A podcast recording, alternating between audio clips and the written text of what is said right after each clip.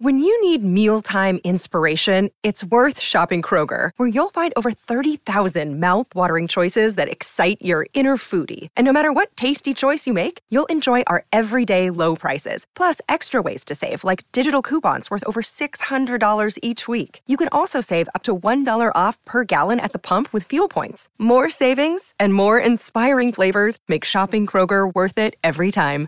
Kroger, fresh for everyone. Fuel restrictions apply.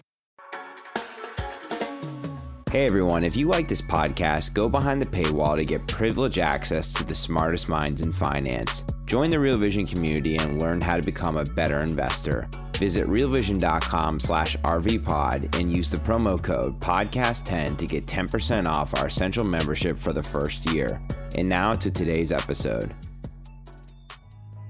The signals are telling me that it is time to challenge the view that inflation is slowing in the US.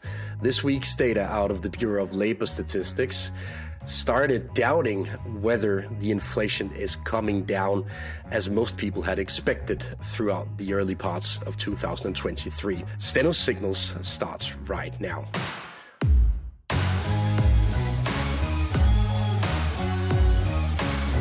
Hi, guys, and welcome back to Steno Signals. It's been a tremendous week in global macro, and we have a lot of contradicting trends when it comes to price pressures globally. The first version of Steno Signals touched upon the disinflation that was quite clear at the time in the US economy. Prices were slowing. We had evidence from the inflation reports throughout Q4 of slowing inflation. But this week's data was sort of a game changer for that view, at least if we look on the surface. So let's try and digest the most recent data on prices in the US and whether it is time to alter the view that inflation is coming down towards target in the US. If we look at a breakdown of the US CPI report this week first, the yearly inflation number declined for the seventh consecutive month, but the decline was not as big as anticipated by many ahead of the release of this CPI report. If we look at the sort of breadth of the CPI report, it was an increasing CPI report in many aspects. Um, we only had a few components clearly declining in price uh, month over month, but sort of the vast majority of categories in the CPI report increased over the month, and the monthly pace of increases overall in the inflation basket was above 0.5% for the first time in quite a while. And if we look at some of the most important components uh, in the basket, we have an increase in some of the major energy categories again. So gasoline was up on the month. Um, that's pretty easy to watch on an ongoing basis. You can just watch the price at the pump. But anyway, it was a game changer relative to what we saw in Q4, uh, where we had declining prices on energy throughout the quarter. And if we look at energy services, so electricity and, um, for example, piped gas, we also saw increases throughout January um, which again is a slight um, change of scenery relative to the momentum that we saw towards the end of last year. That was some of the categories from the headline basket. Also, food costs continue to increase at uh, in between 0.4 and 0.6 percent on the month, uh, which is a decline relative to what we've seen in 2022, but still way too elevated to take comfort in.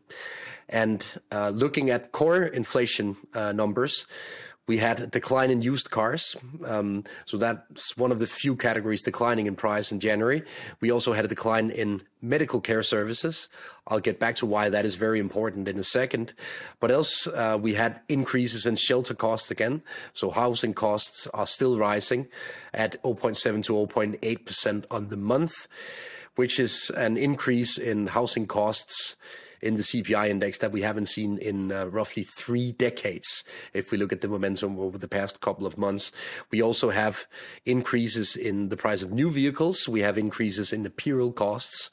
So right about everything except for used cars and trucks and medical care services increased in price again in January.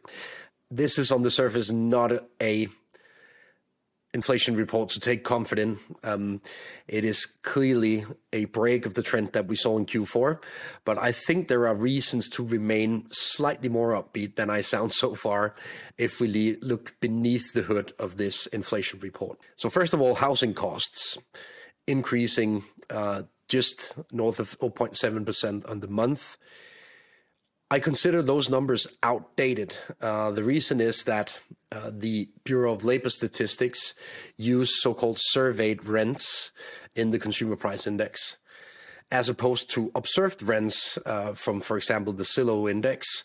Um, and if you look at trends in observed rents, so real-time data, uh, then we are now seeing declining paces of increases, which is conciliatory news for the consumer basket in 12 to 14 months from now. The reason why surveyed rents in the consumer price index um, keep increasing is that when you survey people, you only survey uh, a part of the population on an ongoing basis, meaning that um, typically you do not see that increase in the rent um, on an ongoing basis. You only see it um, on an annual basis, for example. So when you survey people, uh, a a part of the population on an ongoing basis, you will only sort of calculate a part of the actual increase in the um, rents of shelter on an ongoing basis in the consumer price index. And that is why it lacks the reality by um, 12 to 14 months. So expect the increase in housing costs to decline by the second half of this year. On my uh, forward-looking indicators, we should expect the decline to um, to happen in this category by July and onwards. Uh, so I think the Fed will disregard this particular part of the um, consumer basket, but they will be almost scared by watching the part of the consumer basket related to transportation service costs. The reason is that transportation services um, remain very linked to wage pressures among blue collar workers. Uh, so this is essentially a category reflecting wage pressures in UPS and FedEx, companies like that. And it is still running at levels close to 15% relative to a year ago, this cost of transport services. Uh, and it is now one of the major components um, of inflation in the basket. It adds more than a percent of the total inflation um, in the consumer basket on a yearly basis. And it is very clearly linked to the wage formation in the US economy. So it seems as if wages actually re accelerated in January. Uh, that is interesting. And it is in sharp contrast to many other signals that we've received from the US economy when it comes to wage formation. Uh, so I consider this bad news for the Fed. Um, it means that the Fed, at least until they get new evidence on wages, will have to consider uh, January a month of re-acceleration in wages among blue-collar workers. Um, and I suppose that it will be part of the reaction function for the Federal Reserve in upcoming months, um, simply due to the fact that wages are sticky. Um, and they turn into sticky inflation um, as soon as the wage pressure remains as uh, as fierce as it is, is right now in um, in blue collar worker space. But I also mentioned this component, medical services. It was one of the few components dropping in price in January, um, and interestingly, we had the biggest seasonal adjustment to the medical service price ever seen in the time series history of the consumer price index in the US. So I've looked back to the 70s. You cannot find a bigger seasonal adjustment to um, to the um, medical service component of the consumer price index. It is interesting given that uh, in non-seasonal adjusted terms, it only decreased by 0.1 percentage points on the month, while the seasonal adjustment added another decline of almost 0.6 percentage points uh, on top of that. So that is a spreadsheet decline in prices, not an actual decline in prices, which makes it a little bit tricky to trust it fully. I have to admit that. Another day is here, and you're ready for it. What to wear? Check. Breakfast, lunch, and dinner? Check. Planning for what's next and how to save for it? That's where Bank of America can help. For your financial to-dos, Bank of America has experts ready to help get you closer to your goals. Get started at one of our local financial centers or 24-7 in our mobile banking app. Find a location near you at bankofamerica.com slash talk to us. What would you like the power to do? Mobile banking requires downloading the app and is only available for select devices. Message and data rates may apply. Bank of America and a member FDIC. But interestingly, medical services play a larger part in the price pressure in the so-called PCE price index, the true inflation index targeted by the Federal Reserve. So you have the consumer price index and the PCE price index, and the official target variable is the PCE price index.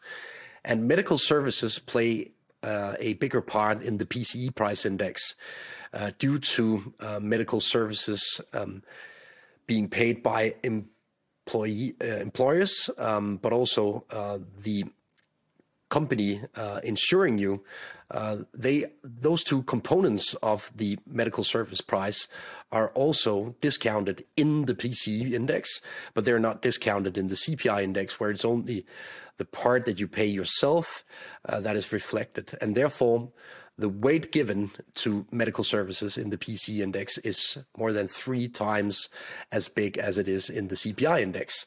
While on the other end of the spectrum, um, the housing cost component is not given the same weight in the PCE index relative to the CPI index. So, why is that important? It is, of course, a technicality, but it is of importance. It is important because as soon as we get the PCE price index, and if we assume that the PCE price index will also reflect a declining trend in medical uh, services and an increasing trend in uh, the housing cost, then the PCE price index will cool off a lot faster than the CPI index, just because of these differences in weights. And ultimately, that is the target variable of the, of the Federal Reserve. And therefore, we could be in for quite a dovish surprise as soon as we get the numbers from the PCE index out. But in any case, that is just a technicality worth watching um, as soon as we get the PCE price index in a few weeks. But when we look a bit forward, I still hold the view that this inflation trends will remain firm. But I need to sort of reassess the lags from traded prices and from prices seen in the producer part of the supply chain until the actual decline in prices or a lack of momentum in price pressures shows up in the uh, consumer price index. So producers feel declining prices first. And then ultimately they pass through these trends to consumer prices. And we see a clear decline in the producer price index. Uh, also a larger decline than what we see in the consumer price index as of now. And therefore, I would expect sort of a time lag between uh, these producer prices until we actually see it in the consumer price index. And this is one of the reasons why I kind of stick to the view that disinflation trends will remain firm throughout the spring in the US, despite this inflation report today. But we also received an interesting news from um, corporate America when it comes to price pressures this week. And the most interesting survey on inflation delivered on a monthly basis is called the NFIB Price Plan Survey. So you basically ask SMEs whether they expect to hike prices or not over the coming three months. And there is still sort of a net increase in prices to be expected um, from SMEs. But judging from the signal of this survey, we should expect inflation to decline to a level around three and a half to four percent.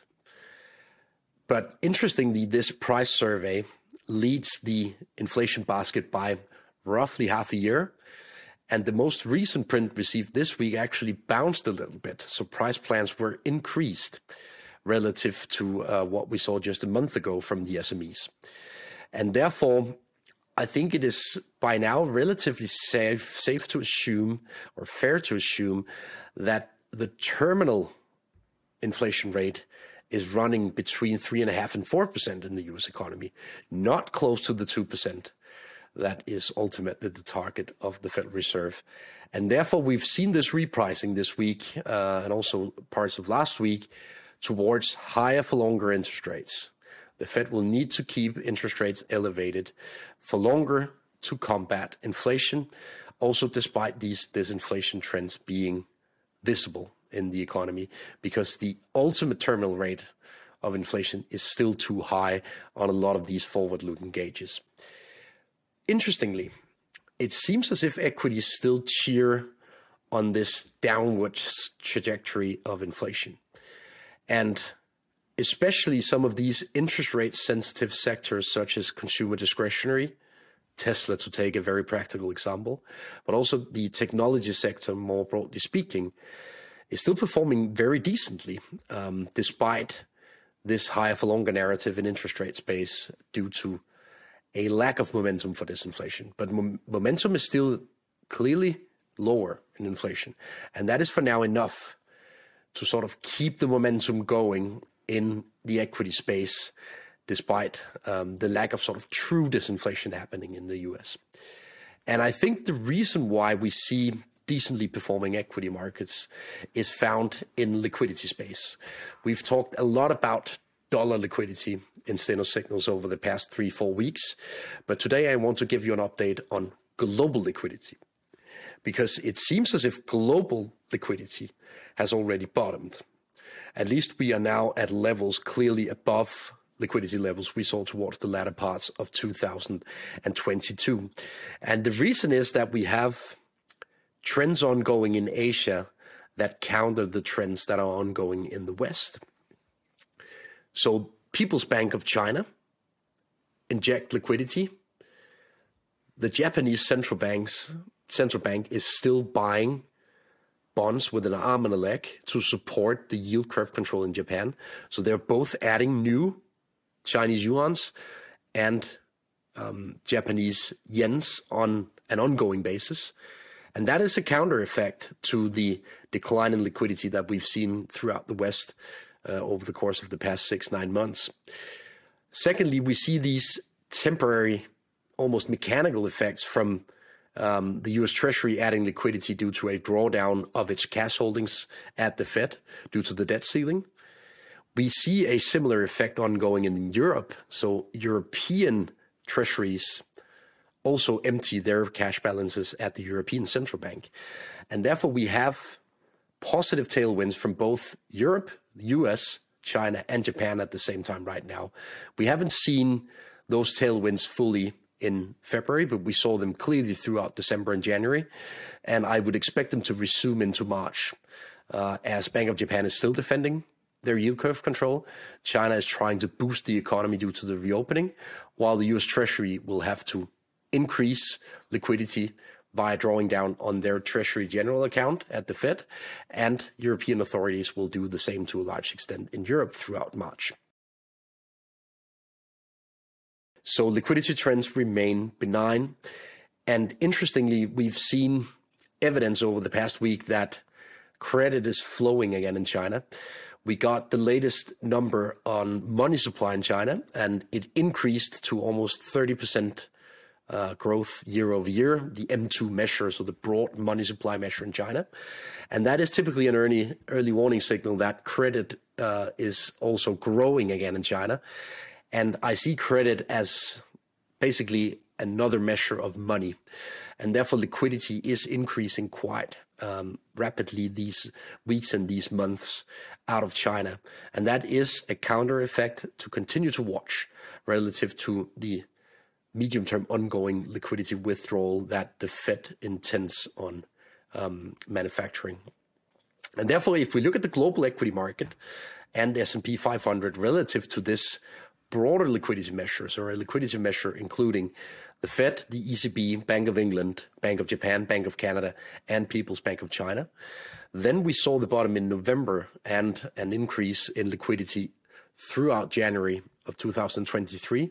We've seen a small decline so far in February, but I think we should expect another increase in March due to um, authorities pushing liquidity into the system in China and Japan, and due to these technicalities in Europe and the US that will allow liquidity to remain benign uh, throughout the tax season um, of, of March and, and April. While liquidity has improved in equity markets and um, global risk markets in general, uh, liquidity has also improved slightly in the treasury market. And I think that's um, something that we should cheer about because liquidity was very lackluster in the US Treasury market towards the end of last year due to these liquidity withdrawals uh, seen around the globe. Um, but now that liquidity has turned the tide, it is also a sign of sort of more conciliatory liquidity trends emerging in the US Treasury space.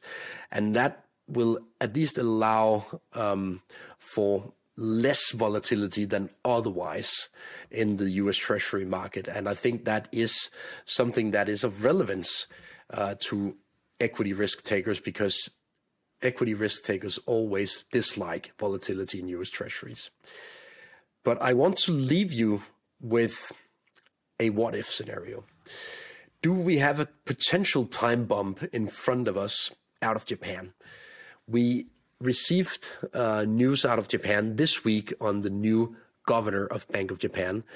So Ueda will take over the reins of Bank of Japan by the 8th of April after um, Kuroda will leave Bank of Japan in the early parts of April. And you know, Kuroda was the mastermind behind this very easy monetary policy, the yield curve control capping interest rates in Japan. And now we have a new governor. And the former frontrunner for the job, the deputy governor Amamiya, declined to take the job because he was essentially tasked with a review of the monetary policy and, quote unquote, from a source in Japan, also tasked with amending the yield curve control in Japan. We still have a couple of months ahead of us with no change to policy in Japan, but later this spring, if inflation keeps rallying in Japan, and it seems as if it does, then this new governor, Ueda, will have to review whether to amend the yield curve control in Japan. And already now, it is not a good investment to buy a US Treasury or to buy a German bond if you're a Japanese investor. The reason is that the FX hedging cost of buying a dollar denominated bond or a euro denominated bond and then hedging the FX risk back to Japanese yen is so large that you don't get any yield of buying a US Treasury or a German Bund. So it is now, for the first time in quite a while, a better return to just buy the local Japanese government bond for these local investors in Japan. And we've seen outflows out of France, out of Germany, out of the US, out of Western bond markets as a consequence of this. And Japan has been the biggest accumulative buyer of US treasuries and of French government bonds, for example, just over the past five, seven years. And therefore, it could turn into a big issue for the demand side of US treasuries and European government bonds if the Japanese central bank decides to pull the rug from under this yield curve control program. And in such case, we need to watch out, also in equity space. But as of now, the current governor, Kuroda, has basically promised us not to do anything at all until April. So we can enjoy, lean back and enjoy the liquidity trend, liquidity trends for now. But we need to be on high alert for news out of Japan when we reach April. That was all for Steno Signals this week. Despite the firmer inflation report, I think inflation is coming down in coming months in the US, but the terminal value of inflation will likely be around 3.5%, 4%. Not enough to fully convince the Fed to do a pivot. But for now, global liquidity trends remain very benign, and therefore I think you can still remain long equities despite this risk of higher for longer interest rates and despite the risk of a new governor pulling the rug from under the yield curve control in Japan. Remember that this is a window into my thinking. I cannot guarantee you that you have the same investment horizon, the same investment risk appetite as I have, but I can guarantee you that I will watch global markets each and every week in Steno Signals on Real Vision. See you again next week. Thank you for watching.